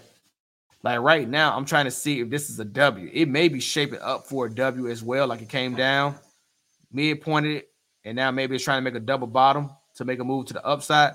But right now we got a lot of uh, waiting to happen. But you see, I got reversal indicators happening here. So with these reversal indicators, we're waiting. So you could play it to the downside, 142.09. 142.09 could be a good play to have. So anything for a 143 put or above, you can make good money on. If it comes down here and it holds that level and breaks back to the upside, then you close it or you close on the way down, then you wait for it to reverse, and then your target is then turns into either one 150 um 152.17 or you can actually do 154.91 you can do either one of these moves and pay attention to that to the upside as well. So just something to actually look into. I'm liking disney to the downside for that 143 put and think about that as well. So let's listen in to this um on fast money real quick before we get out of here about uh retail issues? Not very long, two weeks. It's gotten crushed. So that's interesting to me. I would say it's interesting when things start trading down in integers. So today, I mean, I'm long Target. That hasn't traded well at all. That's my biggest retail, and Home Depot and Lowe's, which is housing and retail. But I bought some Foot Locker. I bought some last week. I bought some today. It's crazy cheap. I know the big bear story is, you know, Nike is one giant supplier, but it's just ridiculously cheap. And it could have trade lower, of course, but at this kind of valuation, three times EBITDA, it's ridiculous. So I'm happy to buy some of those. I haven't bought more Target. I think I will because I think even in a in a slower Christmas, if we get that, then from where we are now, that they'll still do well. The stock's not expensive, and actually Walmart. And I know Tim has been on the Walmart out outperforming Target now trade. So that's sort of working, but I have much bigger target than Walmart. I like retail. Yeah. Um, you know, Tim, we're getting a lot of questions on Twitter about Macy's. Um, high of uh, what, 37 or so, now trading about 25. What do you think of it here? I like it. Uh, you know, um, I have some December 17 positions um, somewhere, you know, in the money, but barely at this point. Traded out of most of them. I, I, so I technically I'm long, although they're almost worth nothing. Um, they, I, I, think you, they're worth the price of the stock, I should say. Um, you know, you've got a case here where uh, I think the valuation there is very interesting. They, they weren't helped by Nordstrom's print. Uh, they weren't weren't helped by some of Kohl's prints. Um, I think you have a dynamic where still a lot of people look at the department store space and rightly point out that these are these are businesses that at least were were broken structurally. Okay, so let's Um, move on. We got one thing is- more, is, with uh, a gap. I mean, you know, some of these are stories that have. We got one more uh, ticker here, and that is actually oh, realty income, right? Realty income. For those who don't know anything about realty income, oh yeah, and I got one more thing to do before we get out of here, right? I'll do that in a second. But realty income is a play that a lot of people play for monthly dividend income. Okay. So this play is all is is is a good play to have if you're looking to get monthly dividend income coming into. And honestly, this thing has been has moved in a nice range from moving from the $55 to $72 in the last 52 weeks over the last year. This is a nice move on it because it was actually at, at the bottom down here at $37 and it made this move here on this trend. So and you get a monthly dividend out of this play and growth. Like this is nice growth, actually. So I'm surprised in this price that it's been moving towards, but this is also something to look into as well. So let's look into it and see. Um, as an investment, I like realty um, income overall. Like you could actually play this for the long term, and really and truly, no matter what, that dividend is getting better. So that dividend right now yields. Um, you can't see this, so let me move to the other side. The dividend right now, if you can see me over here with the cursor, it shows that it's moving at it's at 4.4 percent that you're getting on that dividend, right? So basically, um, the last payout on on that dividend is let's see. It should tell you. Um, maybe it don't tell you here. Oh, right here. Look at that. See, sometimes you just got to use what you got in front of you. The dividend last payout was 25 cent. So 25 cent per share, right? And for those who are doing the math at home, let's do the math together. So let's say you owned a thousand shares of right of this, right? Thousand shares uh times 0.25, you make it 250 bucks a month. 250 bucks a month times 12, that's three grand, right? And basically all you did is hold the stock.